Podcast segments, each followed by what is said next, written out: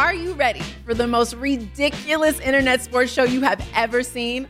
Welcome to React, home of the most outrageous and hilarious videos the web has to offer.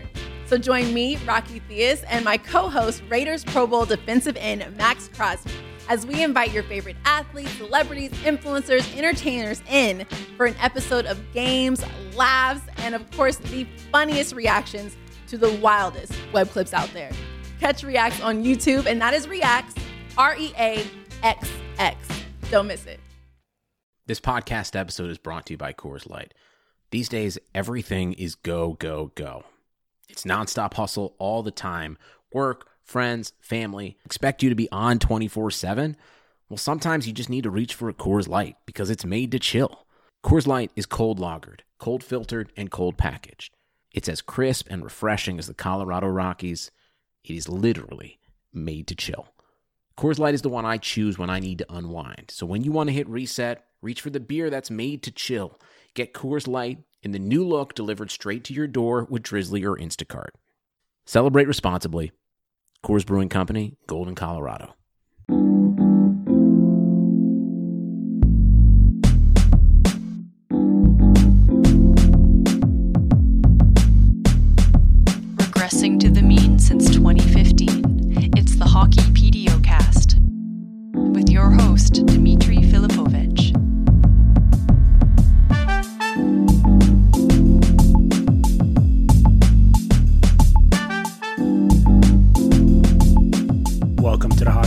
Hockey PDOcast. My name is Dimitri Filipovic. Joining me is not only one, but two special guests. It's uh, Dom Luszczyszyn and Rob Pizzola. What's going on, guys? I, I actually don't know how Dom's last name is pronounced, and that was like really nice and clean. Can you do that one more time? Yeah, it's Dom Luszczyszyn. Luszczyszyn. There we go. Yep. Right? It's, uh, it's a solid nine out of ten pronunciation. Um, I was on uh, the Athletics podcast. We have a new podcast, and Haley. I've never heard her pronounce my name. I think I did puck talks with her once, and she practiced a lot, and I think it just spaced out because it was one of my first puck talks. And this girl nailed it. Eleven out of ten pronunciation. I was I was literally like flabbergasted by how good it was. Hmm. So you need a good pronunciation. That's the that's what you Well, listen to. I've had, first off, I've had you on the podcast a bunch, so I'd hope I'd be Mhm. getting it by now. We've come a Mhm. long way since the loose, chi- loose chicken days. And, uh, and yeah, I've, I've, uh, both of you guys have come to my swanky Airbnbs whenever I've been in Toronto and done podcasts with me. So we're doing it virtually this time. And, uh, yeah, it's going to be fun. I, I thought everyone's doing kind of picks and prediction shows with the season starting on Wednesday. And rather than just making the usual list of just going by each award and saying which four teams we think are going to make the playoffs in each division, I thought it'd be more fun to do kind of like a gambling element to it and actually um, provide some actionable advice for listeners because I know that that's definitely a growing. Um, it's a growing fan base in the NHL. It's certainly not where it is in, in, in other leagues, but I think there is some interest in it. So you two both uh, know what you're talking about much more than I do in, in this avenue. So I'm looking forward to it. Um, let's start with strategy. I'm, you know, forgetting all the other factors that make this a unique circumstance, and there's so many to choose from, right? Seven teams haven't played in like 10 months. Um, there's no fans in most of the rinks. There's a pandemic still raging on, and I'm sure that um, we're going to see stretches where players just are out of the lineup and teams aren't or fielding weird combinations of players. Um, how much does the 56 game format increase the the range of outcomes, or maybe uh, to phrase it differently, decrease our confidence in true talent actually winning out and teams winding up where they should be? Because I know that in the 48 game season during the 2013 lockout, there was some really wonky results, especially in terms of like PDO driven uh, performances, like the Leafs, for example.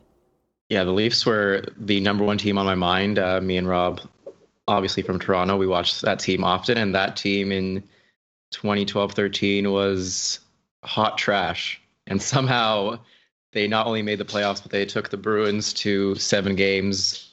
Somehow, still not sure how it happened, but that season was the reason I got into analytics because, or maybe it was the season before, but I saw this team with my eyes that made zero sense, and I'm like, there needs to be a better way. and I think we're going to see a fair bit of that this year. Every year around the 56 game mark, there's still teams that are hanging around that maybe have no business to. I remember last year, I think Winnipeg was still in a very comfortable position, and then 14 games later, they had a, a rough ending. There, they were sort of on the bubble instead, and I do think there'll be an element to that. I think the whole COVID thing, the fact it's a condensed schedule with a lot of tired teams, it's going to be it's going to be very interesting and a lot of uh, probably a lot of pain for the people putting money on it. Maybe, maybe not. I mean, the element of the unknown is I kind of like it a little bit in betting sometimes. Um, so the reality is when you're betting into a market, you're betting against other people, right? You just have to be able to predict these outcomes better than other people who are betting into the same market. So I think if you have decent hypotheses hypotheses and you're prepared going into the year, that can work to your advantage. But then as a you know, as someone with a statistical background, I'm sure I'm going to be pulling my hair out at times this year. Um, just really trying to understand some of the factors that are in play, um, how this condensed schedule is going to impact teams. Like I look at a team like Dallas, who's already going to be delayed to start the year, and starting to try to quantify the impact of having that schedule condensed even more as they try to make up games going on later into the year. So there's there's going to be a number of things. Do younger teams have an advantage? Now versus teams that are a little bit older. I have all these these things that I'm I'm kind of thinking about going into the year, and we're not going to really be able to. You know, we're gonna have to make a judgment call at, at some point early in the season as to whether these are real or not, and whether or not they should be incorporated or whether they shouldn't be. And that's a little bit scary, but I, I kind of like.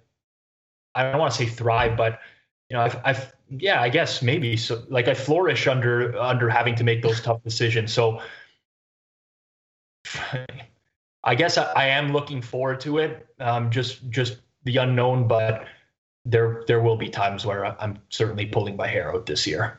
Yeah, I, I do agree with all of that. The thing I was thinking about is betting early on a team and then having their entire team or like three guys sidelined with something. And I think that's there's more area for that this year.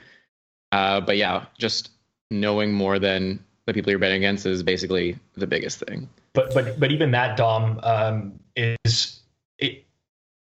It can work in your favor. It can work against you. Mm-hmm. Right? You mm-hmm. might you might bet on a team, and then the opposing team has players out with COVID. Um, so it's it's really just a coin flip from that perspective. But yeah, I mean, there's going to be a lot of times this year where you're going, you know, anyone who's choosing to bet into early markets um, there, there's way more unknown than there has been in years past, and you always have to take some level of risk, right? Like you know, um, goalies are not a you know not certain until uh, after pregame skates, and even in that case, they're not certain. Mm-hmm. But we still bet before goalies are confirmed in a lot of cases because we want to get out ahead of where the market is going to take a line. Um, so it's just kind of like a balancing act, but yeah, it can work in your favor or it can work against you. I'm just speaking historically of things mostly not working in my favor. we'll get into more of that in a minute here, but I, I so this is you Rob. You're kind of mentioning um, having a working hypothesis and then going off of that, especially to get early action. Like something that I've been thinking a lot about in preparation for this season, and, and we're seeing it in the NBA a little bit where it feels like at least there's been some really uh, lopsided results or some kind of like wacky blowouts where you just see a team down by like 60 points and you're just like okay like this probably would not have happened during a regular season for any number of uh, reasons. I wonder if we're going to see a more extreme gap between the good and the bad teams this season because if you're a bad team that's rebuilding um, this kind of is the the best year to just bottom out, right? Because you're only going to suck for four months. It's going to fly by. There's no fans in the in the rink, so you're not upsetting people really. I've seen Elliotte Friedman talk about how certain owners want to put their foot best foot forward this year because they want next season when fans are allowed to get excitement and to kind of do right by the fans and have them lining up to buy season tickets again. But I think fans are pretty smart for the most part. If you are a rebuilding team, you probably know like our best outcome here is just suck for a couple months. I'll still enjoy watching our young players, and then we're going to have a top five pick in the in the summer. And so I wonder if not that teams would ever just like openly tank like that, but I do wonder once the season gets going if we're going to see the bad teams be extra bad because it's kind of like the most palatable season to do so. I, I, don't believe so personally, and and the reason I uh, I would say no to that is try try telling that to the players, right? I mean, at the end of the day, there's some level of professional pride, at least I think so, where even someone on the Red Wings is going into this year and saying, you know, top four in the division, that's possible um, this, you know, Senators, Kings, like all these bottom feeding teams. I, I, do believe that those players are legitimately going into the year thinking that they can make the playoffs, especially, in a season with this variance. I do think there's going to be all sorts of quirky things that happen this year. Like, how does a team play a back to back to back, for example? Um, and if they're trailing, you know, four nothing early on in the first period, or, in the first period at any point, do they just you know, let the fourth, third, and fourth liners play, no, very well knowing that the next night they're going to play the exact same team in a similar situation, and maybe they'll be a little bit more rested. So, like, there, there's all these things that that play a factor, but um, I, I, don't necessarily think we're going to see like a, a, higher range between the teams than we have in, in years past. At least I'm going into the year hoping that we don't, or else I'm going to be pretty far off. Well, Okay, so here I'll give you an example. Um, I don't think the players, certainly, I think the players, when they're on the ice, they try their hardest. But I think there might be situations where a team can sort of strategically be precautionary with a star player and maybe keep them out. And if you're out for four to six weeks, that's yeah. going to be what, 20 mm-hmm. games of the season or something? Like, yeah. I, you know, I, I, I, not to make light of the matter, like, I really hope he gets well and we see him on the ice because I'm sure he wants to play. But like how is Chicago going to handle the Jonathan Toews situation? Like, do we know with any certainty that he's going to be back at all this year? Like, I, I I've yet to sort of see any reports. It kind of seems up in the air, and as the season gets going, it seems like especially if they're going to be bad, it becomes more likely that he's going to be held out for an extended period of time as opposed to rushing him back in the lineup. It's valid. I mean, the, the reality is though there there's so much variance in hockey that Chicago could come out and win seven of their first 10 games or eight of their first 10 right. games. And then all of a sudden the, the conversation flips on his head to, you know, we need to try to get Toews back in the lineup as quickly as possible type of thing. So I do agree there's probably some element of that. And, and there's all sorts of things that, I mean, it's just something that we really haven't experienced before. Uh, I mean, yes, we have experienced shortened seasons, but now the COVID factor on top of that, it, it's, it's kind of like a league of its own at, at this point. So I, I can see that being the case. Uh, it's really tough going into the year to really try to figure out how this this year is going to play out. But yeah. Well, I guess if you're if you're a fringe team, you're looking at that 56 game sprint and thinking we don't need to be that good for that long to make a little run here, right? Like it seems like if if anything, it might kind of embolden you to um, really try to go for it this year because maybe in an 82 game season you feel like your talent wouldn't win out, but in this case you might actually have a bit of an advantage. Well, I mean, for me, just historically speaking, the the range on teams prior to the NHL trade deadline is much less than post deadline. There is there is like a motivational factor. Um, you, we could because I think teams are going to be in it longer, in the races longer, so to speak, um, and have something to play for longer. You still get that that parity that I think has driven the NHL for a long time. And I, I you know, I don't think we're going to get to an um, a state halfway through the year where we know that a bunch of teams are out of it and all of a sudden it just becomes you know that team getting blasted by everyone that they face which happened to pretty much you know happens to a handful of teams every single season so um, we'll see i mean I, I do think that this condensed schedule and the way that the divisions are set up, I, I think it just lends itself to so much more variance this year. And I, I think like we might end up at the end of the year scratching our heads wondering like how how did this happen? How did some of these things actually happen this year? So uh, i will embrace the variance this year. That's me every single season. How, how did this happen? What do you what, yeah. do you how do you feel about it Dom what do you think? I i'm trying to think of like which team has the most how did this happen energy going into the season and I guess I can't really think of anything now because it hasn't well, happened yet. But right, if you if you could think of them, then you'd probably be much higher on them this season. Yeah. Um, okay, I'll give you guys a second sort of working theory that I have right now, and tell me what you think about this one. So I think teams like, say, Columbus and maybe even more so the Islanders have a bit of an advantage heading into the into the start of the season at least because all we're hearing is, you know, there's no preseason games. There's very limited practice time, especially teams that have gone through a lot of change. How long is it going to take them to sort of figure out what their best lineup combinations are, figure out how to best use their players, what their system is. Especially with a team like the Islanders, I find it hard to believe that in game two of the season, they're going to be trying to figure out how to best play. Like it seems like they already have this ironed out system, ironed out structure. They're bringing back pretty much all the same players. They're just going to roll out and do what they've been doing the past couple of years. Now, you know, especially for a team like the Islanders, it's pretty thin if they have a big injury like they had with Adam Pelech last year and he's out for an extended period of time, they're probably pretty screwed and there's no coming back from that. But it feels like, especially for those kind of max effort defensive teams, doing this over 56 games probably seems like a much more palatable option than stretching it out and trying to kind of hold on for 82. You know what's interesting about that is the Islanders started so strong last year and then sort of faded. And then in the bubble, they were one of the strongest teams right at the gate, too. And so I do feel like there's something there to that hypothesis where those teams that have that structure, that have the continuity, can get right into the swing of things quicker than, say, a team like Toronto, where everyone is different around the edges of the, that core. It's interesting for sure, especially um, the point you bring up about like the defensive teams, because typically early on in the season, anything post layoff, you tend to have lower scoring games uh, a little bit earlier before teams start to get into it. And I think that kind of does work to those team strengths, especially the Islanders and the Jackets. With if other teams are um, like Islanders and Jackets not having a lot of top end scorers, so to speak, uh, and being able to play that grinded out type of game there could be something there. I mean, it's not something I'm quantifying right now. I'll tell you that. So if there is, I, I mean, I'm, i hope there's nothing there. I actually say. Well, but. yeah, I would include the stars there as well, except for the fact that you know they don't have Tyler Seguin or Ben Bishop to start the year. But I feel like those teams that like it'll be easier for them to navigate three games in three nights because they're splitting their minutes so evenly. You're not going to see like much to their detriment, I think, in a regular season where I'm kind of ripping my hair out wondering why Denis Gurianov and Roope Hintz aren't playing more.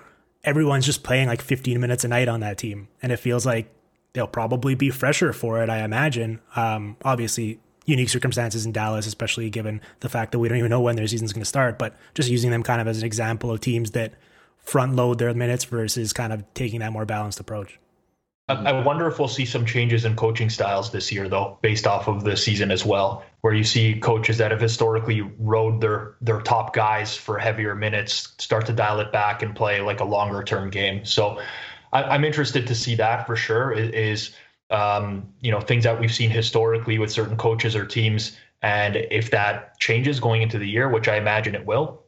And then I'm also interested, uh, looking back on this at the end of the year I, I feel like teams that are more well balanced are um, better set up for this type of season where a, a, team that's very top heavy potentially loses a star for a course of three or four weeks and and that just basically kills their entire season so mm. um and there's so many things to really talk about in regards to this year but um man it's it, it could be all over the place i wonder if uh if it's sort of the opposite though, if they might ride their top players more because it's a shorter season. I know it's condensed and whatnot, but a guy like McDavid, he's playing 66% fewer minutes just from the virtue of going from 82 games to 56 games. So he'll probably be fresher by the playoffs than he he normally would. So I wonder if that's also an element there. Yeah, and then obviously how they're how they're doing in the standings is going to mm-hmm. impact their their play as well, right? I mean, yeah. if Edmonton is chasing, which I think Edmonton's going to be battling for a playoff spot by the end of the year, um, probably forces them to ride those guys a little bit harder in, in every circumstance, whether that's back to back or third game in four nights. We have like some five and sevens this year, which historically you don't see very much of. So um, I think, yeah, a lot of it's going to depend on on the situation that teams are in, and I think that that you know the same thing goes for goalie play, right? Um, where we'll probably see teams take a little bit more of a balanced approach to start the season, and then things will, you know, it's just life. You'll you'll adapt based off of um, of the situation that your team is in down the stretch. Well, what do we think about trends of um, kind of familiarity with opponent, right? Like if you're playing someone eight times out of 56, but also maybe squeezing those in and you're playing three straight times against the same team. Do you like, what are we expecting there in terms of potential adjustments or trends or what people are going to be doing differently? You want, you want to field this one, Rob? It's a tough one. Like I, I know, I know pretty much with certainty that the majority of coaches in the league will ride like goaltender trends. So you might see like a certain goalie always playing against uh, another team just because of his historical numbers against that team. Whether it's a sample of four games or 20 games, it doesn't matter to most of these guys. So I think you will see like specific goalies matched up against specific teams pretty regularly. It's hard to do, obviously, with the schedule as well. But I think a lot of these teams are probably already going into the year having their goalie starts planned out. Uh, maybe even for, for the course of the entire first month of the season, saying this is what we're going to do in these situations, and they've really, they've really, you know, gone down into detail from that perspective. But um, aside from that, I mean, I, I I don't know how the I don't know how in-game strategy is going to change. I don't know if the teams even have time to really, you know, change their style of play over the course of this year with limited practice. And you know, some teams are potentially separating players in practices as well, not to give them um, time with one another for potential COVID risks and stuff like that. It's it is actually going to be a crazy year. Yeah, uh, it's going to be interesting. I think that's one of the things I'm looking into most this year because we usually have only like five games, four games at the top of the matchup, I guess, board where Toronto would normally play Boston four or five times this year. They'll play Montreal, Edmonton, Calgary nine or 10 times. And I do wonder what that familiarity will look like if there is going to be something there where certain teams match up with others better and it shows up in the data. Because generally,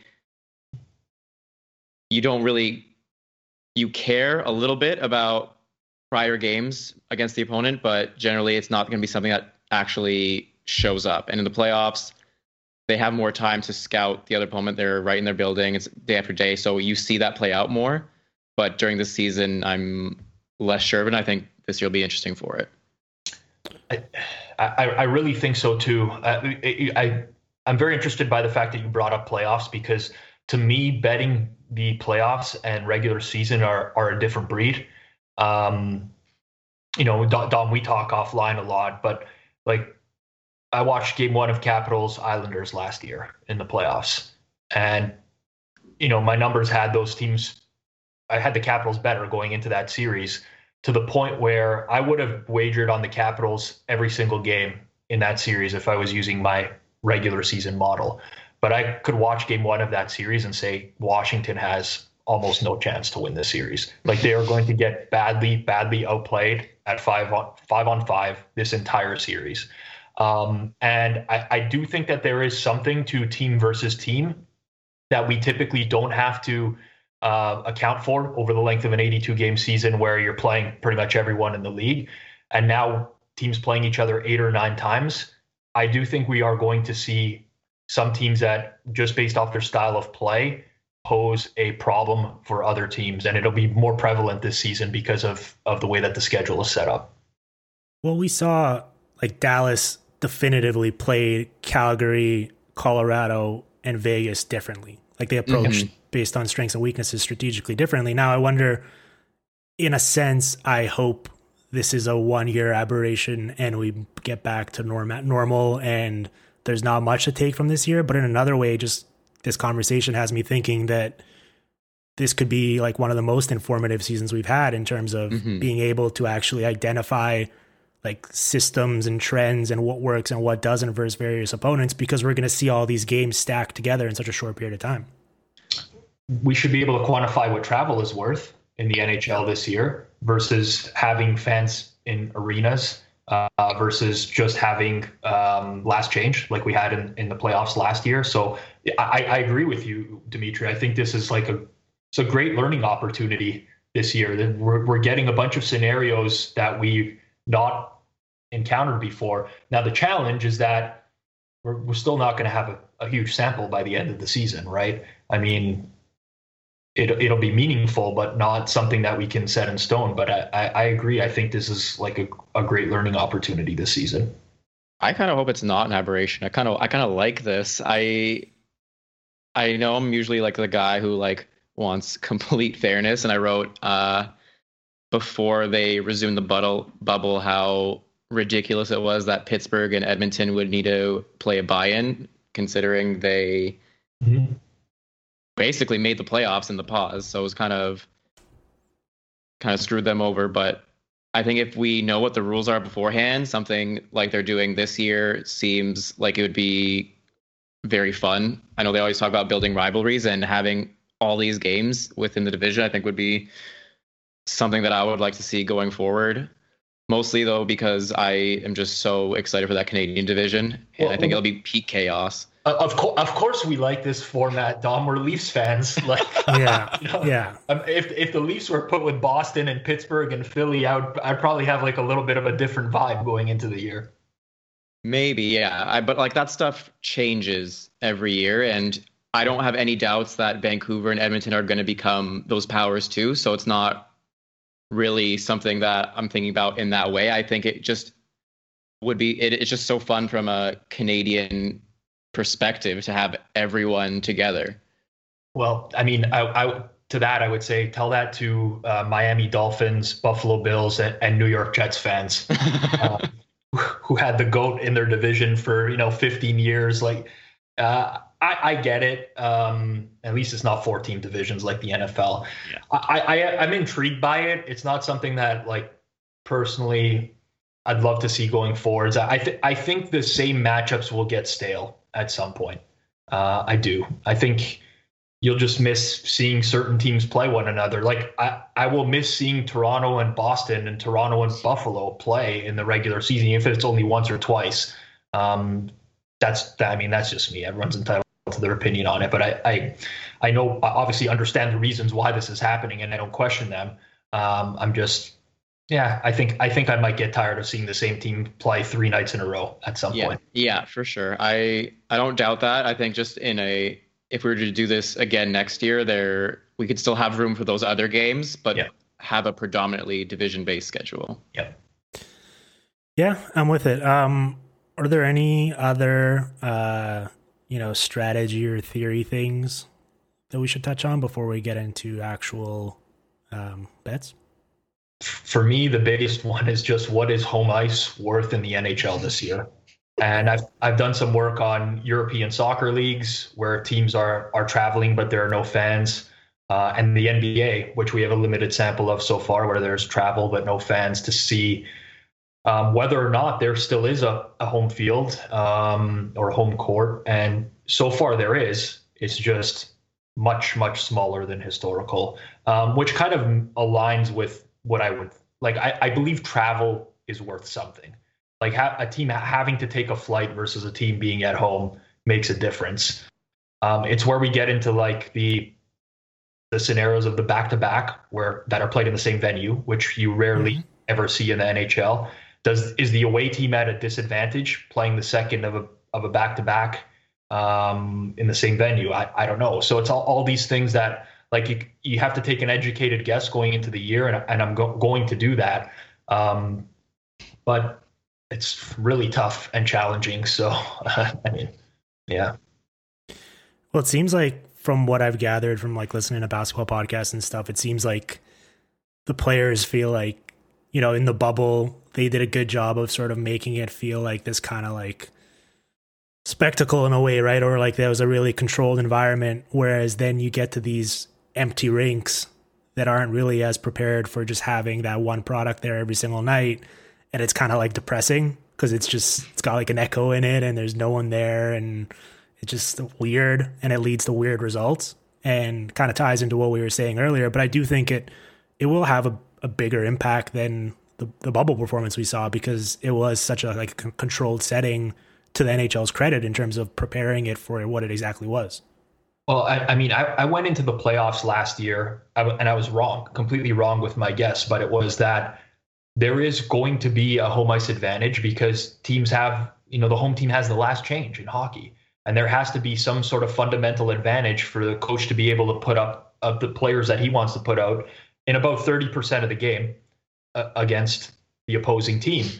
The reality is that that wasn't the case. By the end of, of the playoffs last year, it was pretty much determined that there was no home ice. And in fact, there was an argument to be made that there was negative home ice advantage, in which like the coaches are so bad and don't know how to match or, or like overthink the game so much that it's costing their team. Um, so now, like I have that in the back of my mind as well. Um, you, you can't really compare just last year because it was a bubble. The teams weren't traveling. That's an added element this year as well. Um, ah, man, it's it just becomes so challenging to quantify it, and on like even the difference of of one percent can be so impactful for your your numbers as a whole when you're you're betting into markets that are as tight as the the major league uh, sports markets. So, uh, man, I I will say that I was convinced home ice was worthless, and I said, Rob, I don't think we should do home ice. He's like, No, there's home ice. I'm like, the coaches have the change, man. That has got to be worth something. You're telling me.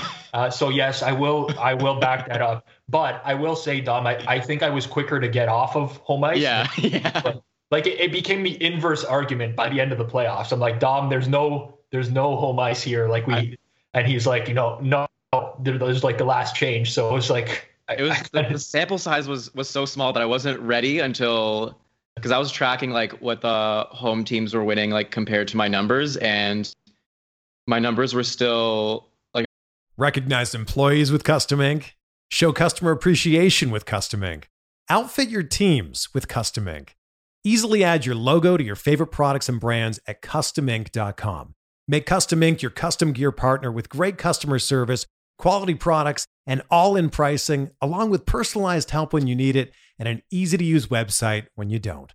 All backed by a 100% satisfaction guarantee. Do it all today at customink.com. It was still like in range that it just, I figured, okay, maybe I'm just betting the wrong away teams. And then it just kept going wrong. I'm like, okay, I'm just going to take this out. This is stupid. I, I think what was challenging is um, for the playoffs last year, I, I started the playoffs really well. Like I, I think of like the thir- first 30 bets I made in the playoffs, I won like 22 of them or something like that. So even though I was factoring in, like it felt like what I was doing was correct, but then you slowly start looking into it, and you're like, oh no, there's definitely something I'm accounting for here that is not a real factor. But yeah. Hey everyone, I want to tell you about Blue Wire Hustle, a brand new program where you can host your very own podcast here at Blue Wire. Hustle was created to give everyone the opportunity to take their podcast to the next level. Or if you always wanted to host a podcast but never knew where to start, Hustle is the perfect place for you. As part of the program, you'll receive personal cover art, Q&As with Blue Wire's top podcasters, access to our community Discord, and an e-learning course full of tips and tricks. And on top of that, we'll help you get your show pushed out to Apple, Spotify, Google, Stitcher, and all the other listening platforms where you typically get your podcasts. And the best part is, you'll get all of this for only $15 a month. That's essentially the same rate as any other hosting site would charge you just for the initial setup without all those perks. So whether you're starting from scratch or have an existing show that you want to grow, Hustle is an open door to leveling up your sports experience. Acceptance into this program is limited, so get your application in today. To apply, go to bwhustle.com slash join. Check out the description box for this podcast to find out more, but that's bwhustle.com slash join. Well, how do you, okay, this is kind of a theoretical thing, but I'm really curious because how do you balance the human element of sports betting? And so you had the example of the Islanders Capital series, right? Your model saying the Capitals are the better team here. They should be winning these games. Then you watch it and you're like, all right, this is it's just not it's not going to happen. The Islanders have them beat for whatever reason, whether it's strategic, whether the Capitals aren't taking this seriously, whatever's going on.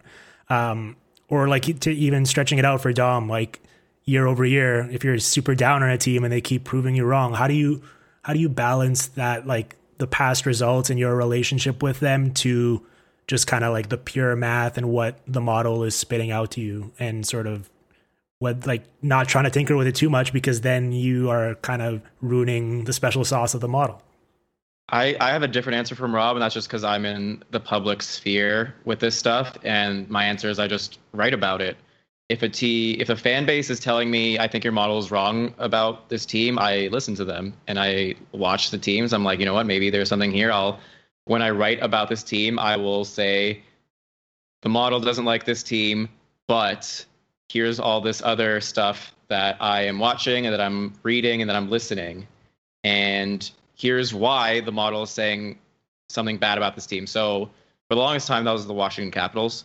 And what is very clear is they play a very east west game and make passes that an XG model won't really do well with accounting for. And I do other stuff to account for that, but it might be, not be enough. So I'll look at a player's point totals, his finishing talent, how much he actually drives, goal differential. And that was all fine and dandy until last year when my model didn't like the Capitals at all. And I'm looking into it and I'm like, this this top six isn't doing anything. It's the bottom six that's really crushing things. I remember I was talking to Rob. He's like, "You're why does your model hate the Capitals? What's going on here?" I'm like, "Have you seen like their their top six, bottom six splits? It's so weird. Like, do you really think that Richard Panik and Travis Boyd are the ones leading the Capitals goal differential, or what's going on here?" And then over the second half, the Capitals started tanking. Playoffs, they looked like they looked terrible, and yep. so I think there was something there. But I wouldn't be surprised if this year the Capitals go back to being better with a new coach. Although I saw some interesting quotes about Laviolette wanting to play north south with this team, which seems strange.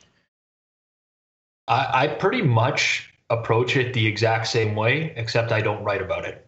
like I, I do everything that Dom does, uh, except for me, it's it's in my best interest um, to keep things as private as possible um, for the most part. But yeah, it, it's why like why are my eyes telling me something different from what my my model is saying and it's just investigating that right what is causing this difference um, and i think once you just start digging into it you can really start to understand where there's limitations in what you're doing with your model but it, it allows for continuous improvement right?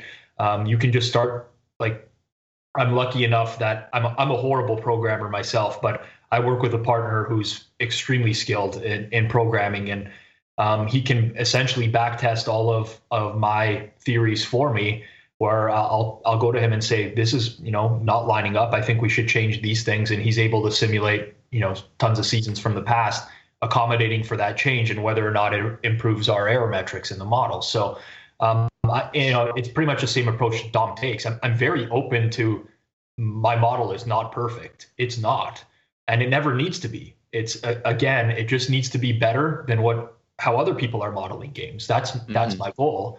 And if if you're not looking for continuous improvement and not looking to challenge the the outputs of your model, then frankly you're you're going nowhere. I mean, it, I see it regularly, and um, you, you really need to understand what's happening and and admit when there's something you're not accounting for, maybe are accounting for that just doesn't make sense. Yeah, the goal is always to be the least wrong yeah. You're not you're not trying to be the most right, it's the least wrong. And you need to be open and really in tune with what your model is doing and how it's calculating things and where its blind spots might be. Like for me, I hate my goalie model so much. I hate it. It's so there's just something that bothers me so much about like seeing some of the goalies rated higher than other goalies. And as I was, I was like halfway through writing previews, I'm like, I I need to do something here, and I literally changed my goalie model halfway through writing my previews because I am an insane person. I did this over like a full day. I was like literally like slaving away at this, and what I essentially the theory I had is that we have two main goalie numbers, and that's goals saved above expected and goals saved above average. And our underlying assumption is that goals saved above expected is completely agnostic of defense. It controls for the goalie completely. And I I don't think that's right. I think there's something in goal saved above average that the goalies are doing that we're not accounting for. It's the same with the Capitals problem, where there's something in XG that's not accounting for things, and we need goals percentage to sort of figure it out. So it was a matter of figuring out what the ratio is between goal saved above expected and goal saved above average to sort of get a number I hated less. Yep. I, I mean, I, I agree. Like, there are certain things that fundamentally when you when you're modeling hockey, you just know are wrong. Like I've had a point last year, early last year, where I had Curtis McElhinney rated as a better goaltender than Andrei Vasilevskiy. Mm-hmm. I, I'm not as big a hockey fan as I, I used to be, but I still watch games every night. Like that's not right. It is 100% not right. So like you, you have to say what is accounting for this. I actually don't think that the public metrics that we have for Vasilevskiy are really indicative of his true performance in general, especially when you're you're you know looking at the game, watching the game, and and Vasilevskiy to me very clearly passes the eye test. But that's the kind of stuff where it's like a lot of people will just run that and and publish that like it's this is what my model says like and mm-hmm. it's like no like that that's that's not right um, and i need to figure out why that's happening specifically and how we we go about adjusting that. And it's another thing where when you have that and you can you can watch the betting market um, and the way that lines move when changes happen in a game based off the news that becomes available. And if curtis mcelhinney starting for the tampa bay lightning the line is going to move 20 cents towards the other team you know, almost every time so the market is considering him a substantial downgrade. And that doesn't mean that the market is always right, but these are people that are betting a lot of money on these games and a lot of money on their opinions. And it's worth something. And it's at least worth looking into to say, why, why is this line moving against me every single time uh, Tampa Bay's backup goalie is in? So those are just like good examples of, of things that you just always have to be pro- progressive in thinking, I guess.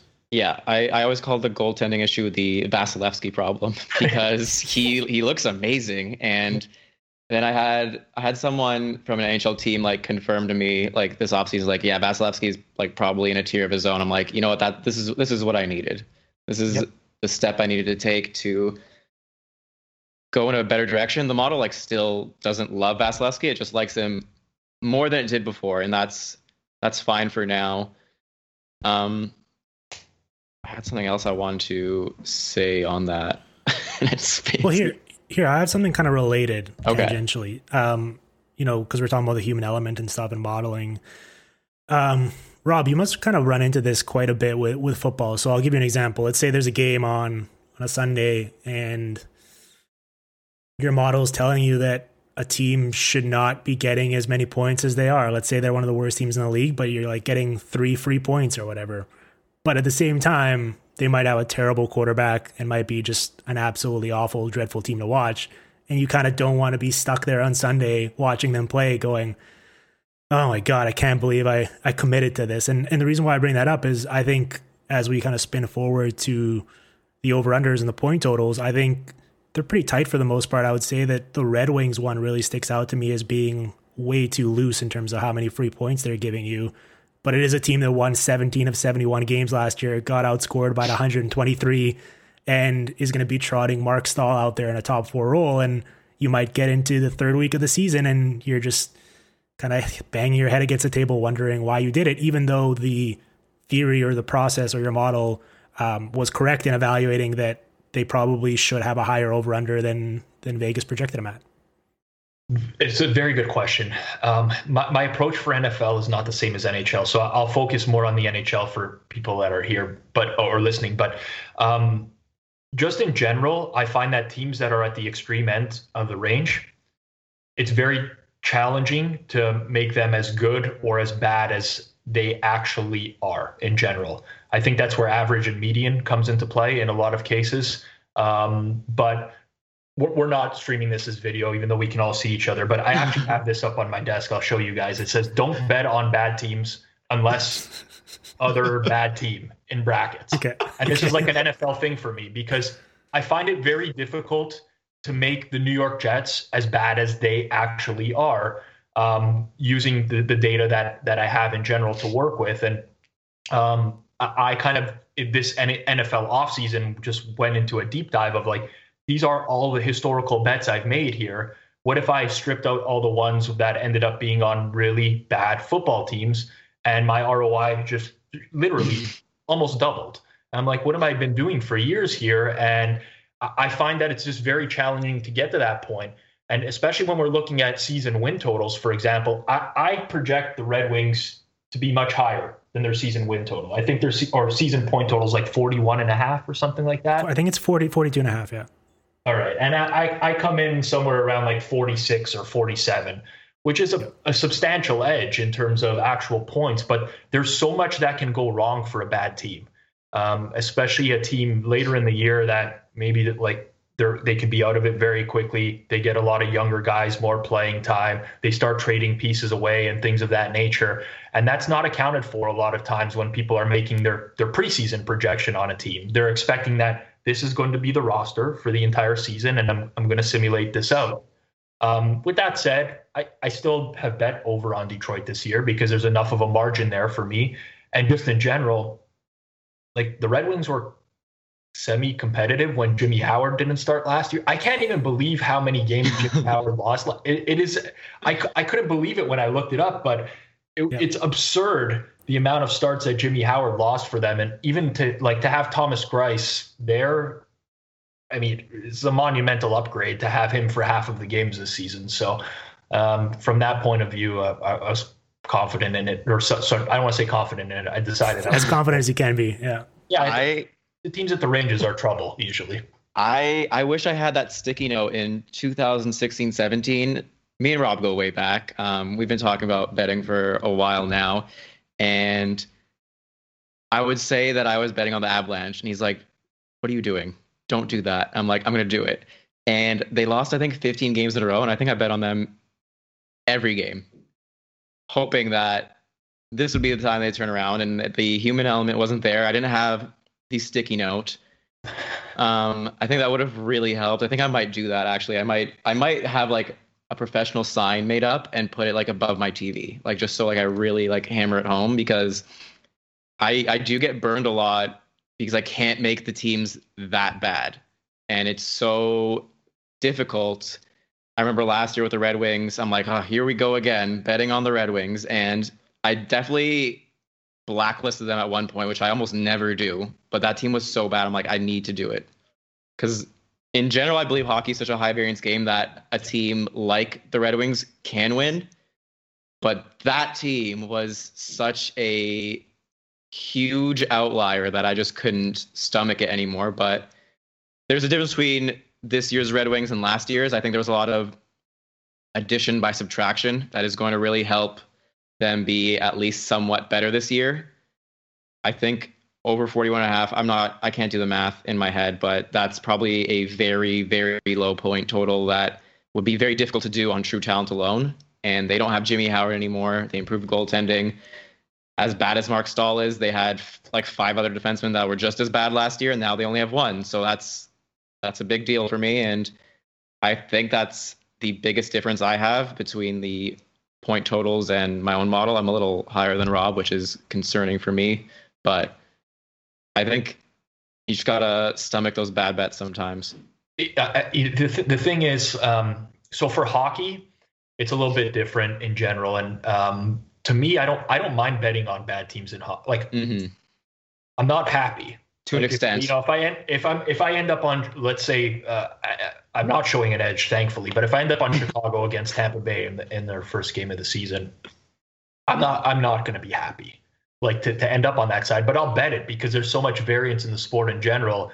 And I, I talked about it earlier, um, maybe about half an hour ago, but prior to trade deadline in general, the range is not really that large between these teams. It's more so late in the year where you get these motivational components where if I go back to when I first started betting hockey seriously, which I think was 2017, I had like an 18% ROI before trade deadline which is actually absurd. It's the best season I would have had ever. And if I just gave it up there, it would have been the best season I have ever had. But I just kept going and then betting on these teams that were, you know, out of the playoffs, nothing to play for later in the year, and lost a lot of money back. And I made the same mistake the following year. And I was just like, what am I doing? Like some there, there's something I'm not accounting for here. So this is like something that uh, I'm always thinking about. And I think early on in the year, it's fine there is a motivational component to hockey though that is not captured by I think a lot of people and, and their models later on in the year, which just leads them to continuously bet on these bad teams. Um, and you know, historically, as bettors are that's why I say the NFL is very different than the NHL, where like in the NFL, week 17, for example, where teams rest their starters uh, against teams that need to play to get into the playoffs, that's been like a very traditionally profitable spot to bet on a team. In hockey, it's not. So the markets are not not the same, and it's not comparing apples to apples. But yeah, I mean, we spent enough talking, I think, about Red Wings on this, uh, this podcast. Jimmy Howard was 223 and 2 last year with a pro- minus 27 goal saved above expected. Unreal. I, I probably bet at least 15 of those losses. Same. Yep. Yeah. I think there was a stretch where between Red Wings wins, there was like six coaches fired. and one of them wasn't Detroit's. No. No. Oh, Unreal. Unreal. Um, all right. Yeah, the Red Wings. Oh my god, the Red Wings are one of my best bets. Is there any other teams that you you you, you feel like um, either the market is kind of wildly uh, variant on or different than than than you, or kind of like do you feel like a team like the Avalanche is kind of getting exploited because there's such a trendy team and everyone wants to be on the side of cheering for them, or um, is there anything that kind of sticks out to you in terms of the the team totals and over unders?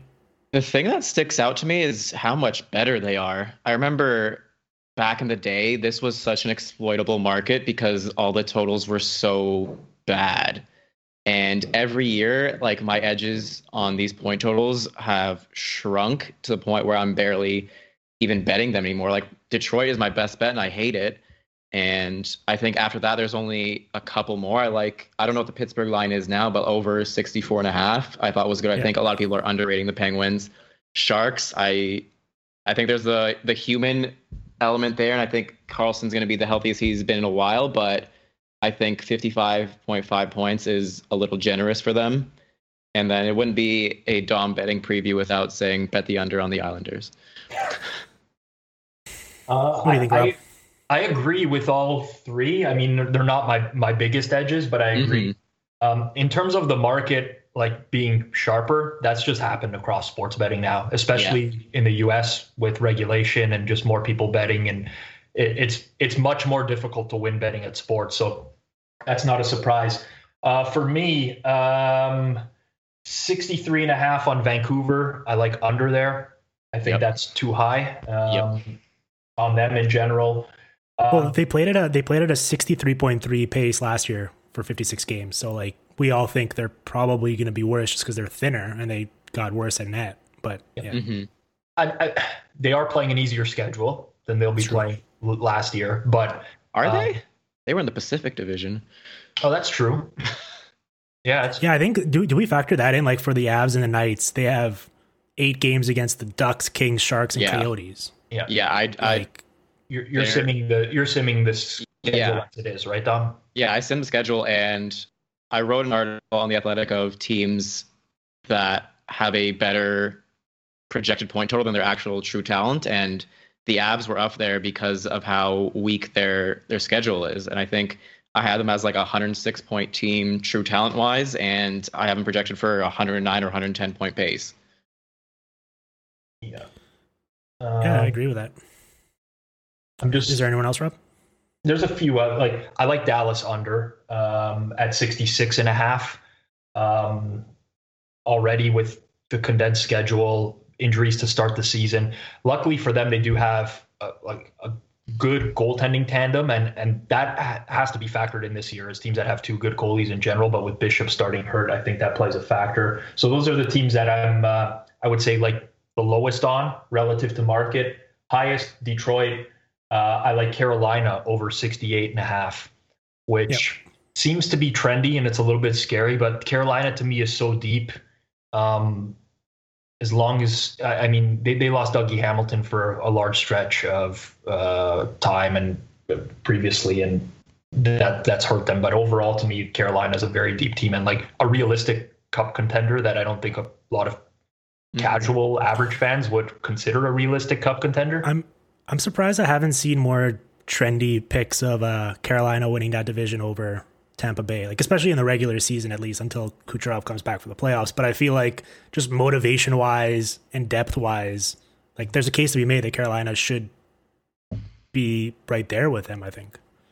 I I don't love their depth.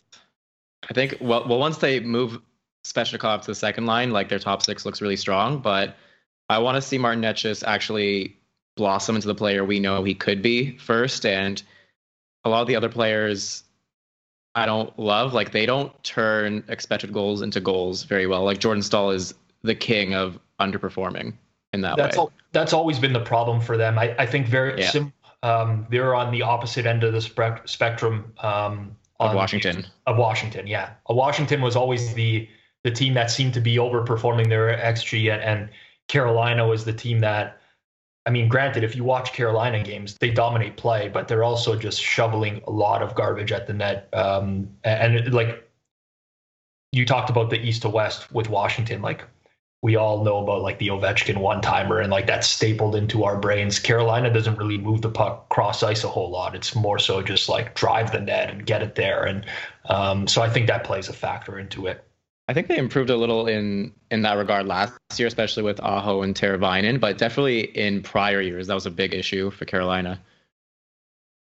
I I went into this exercise thinking um, I was going to be all over the Chicago under because I think there's a case that they're going to be the worst team in the league this season, especially if Toews Mhm. doesn't play.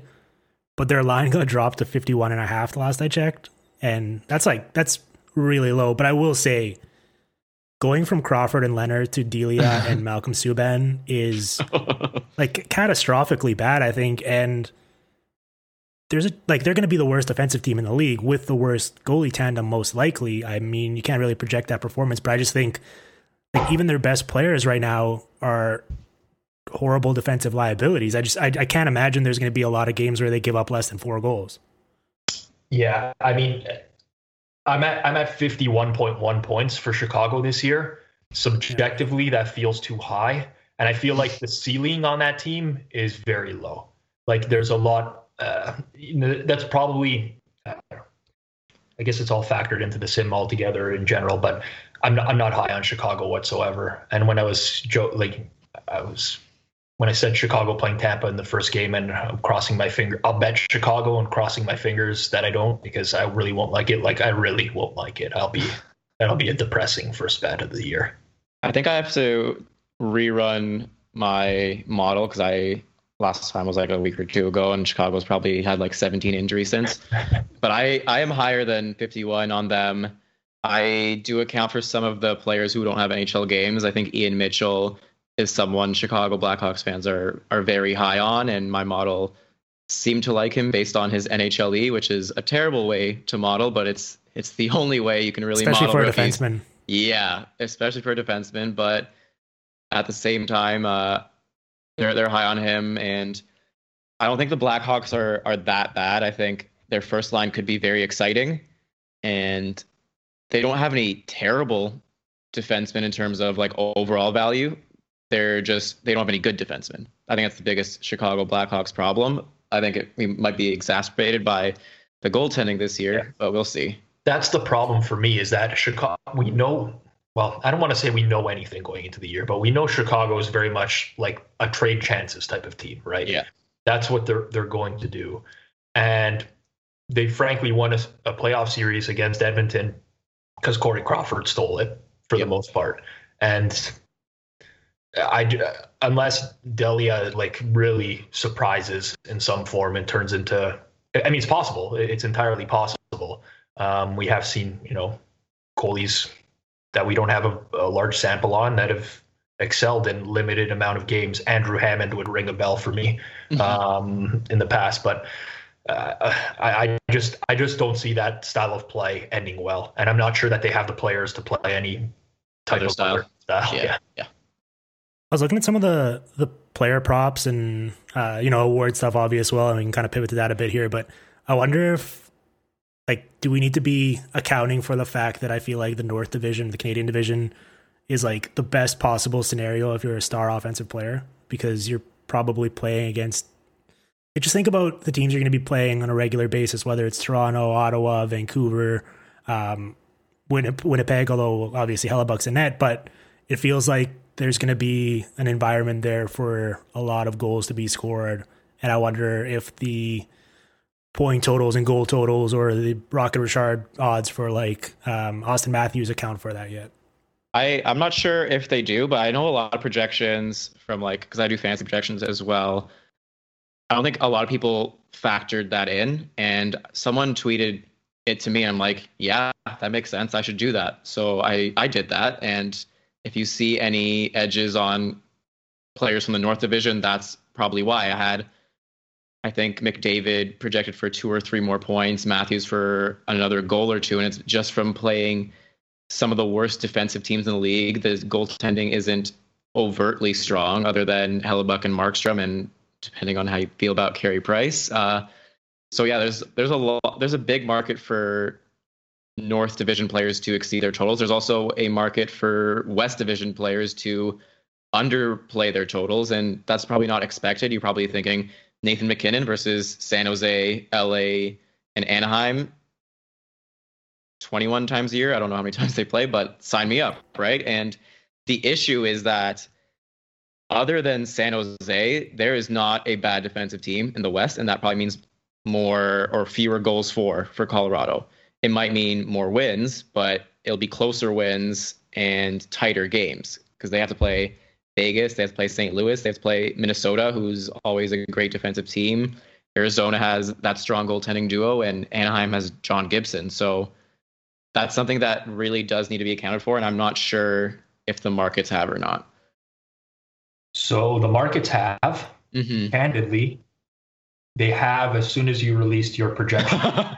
So this is what happens. I have I I always have to message Dom on the side asking him when he's going to first release his projection so that I can get bets in beforehand. But um, the markets we see now are significantly different from what they first opened up as, um, where there was honestly like insane value to be had all over the place because I, I do think that there's no real market specialist in in hockey right now. Like it's not really a major focus for sports books in general. They can open up hockey props at at very small limits, like literally hundred dollar limits. So there's not a li- not not a lot of liability there.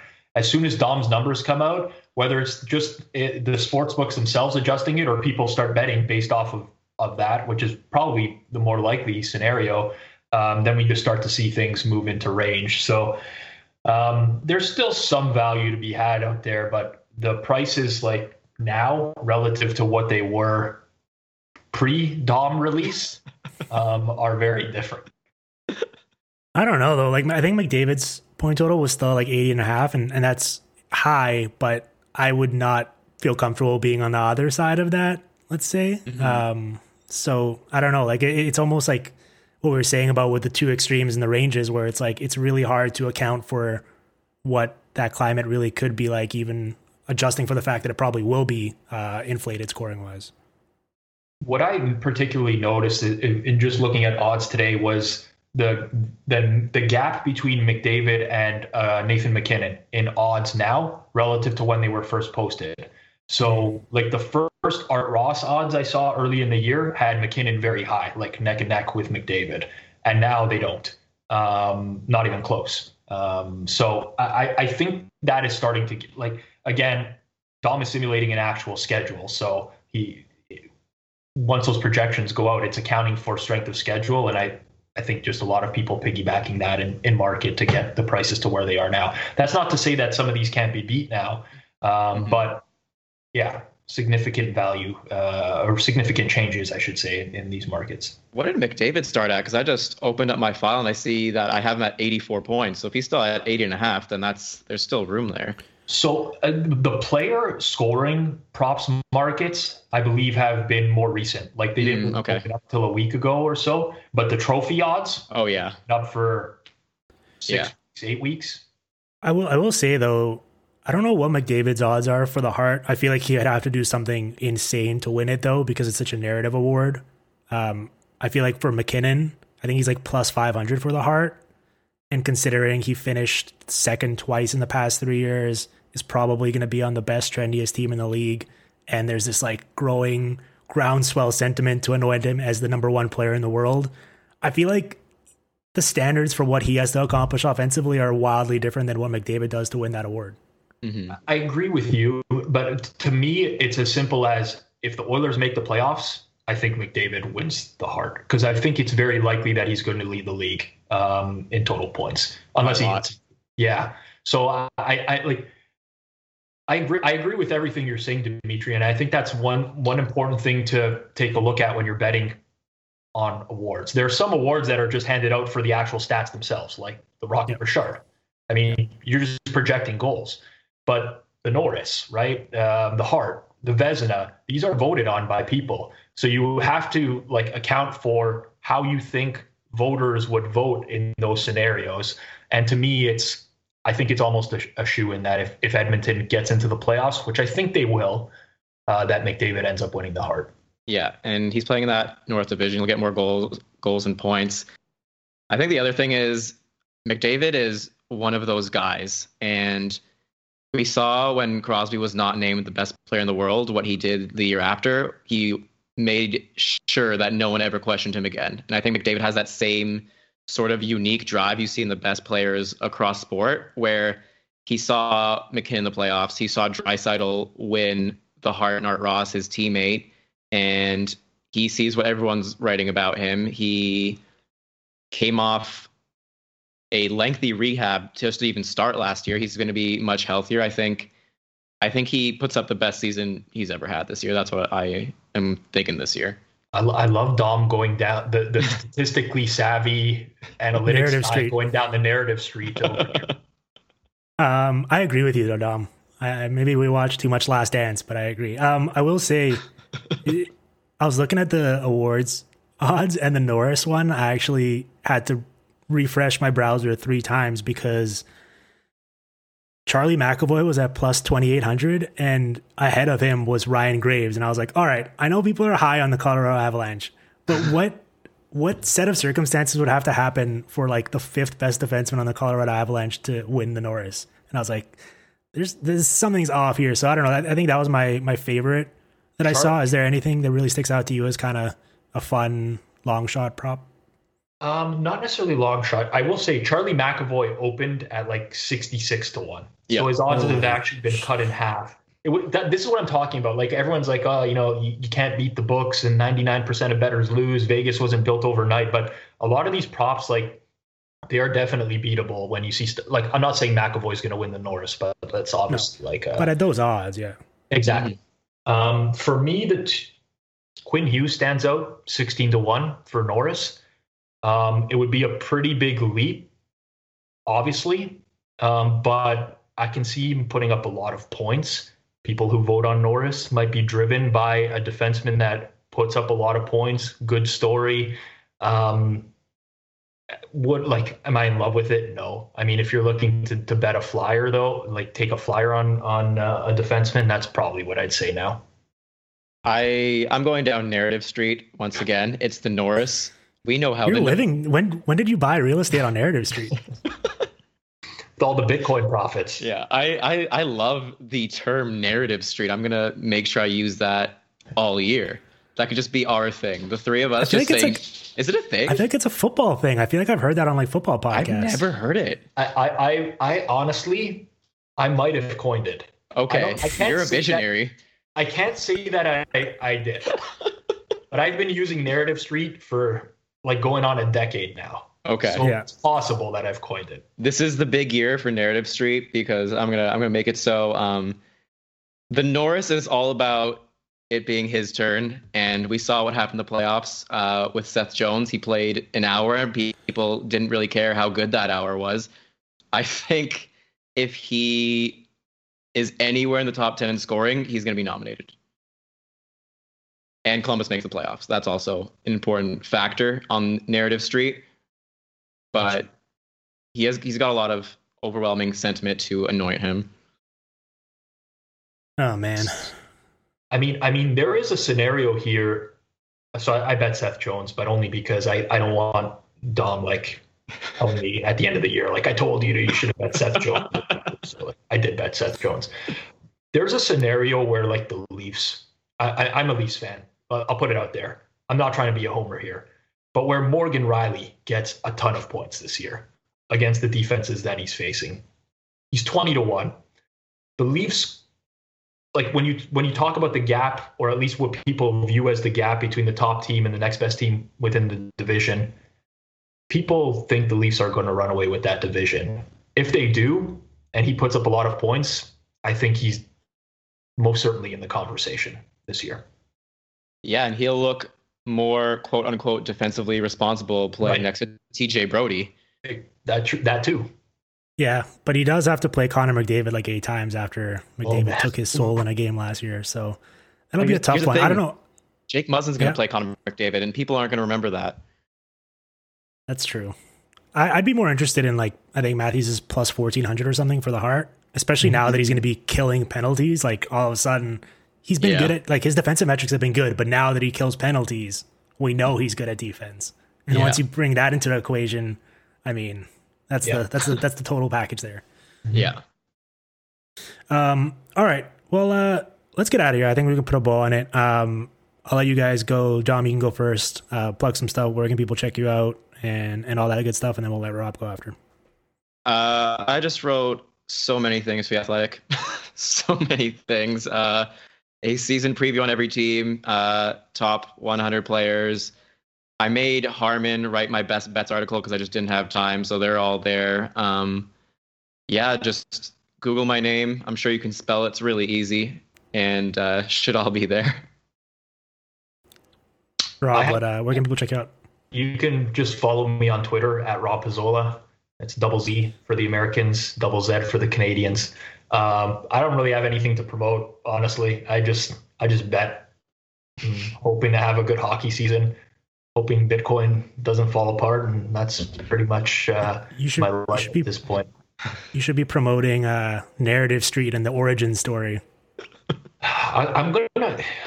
I'm really gonna have to look back into that because I, I used I used to work at the Score obviously, and I used to write football articles, and I think that's where Narrative Street first started. But I don't think that they're still published on site anymore. So I don't know. I don't know how I can trace back like the first time that I used Narrative Street. I should have trademarked it. I should. have. I mean, everyone uses it now. The Dom may have never. should- heard- everyone uses it. Oh, Dom's going to be sprinkling into every article this year. Every article. Um, all right, guys. Thanks for taking the time. This was a blast, and uh, enjoy the season and good luck. And we'll uh, we'll chat sometime down the road. yeah. Thanks for having us, man.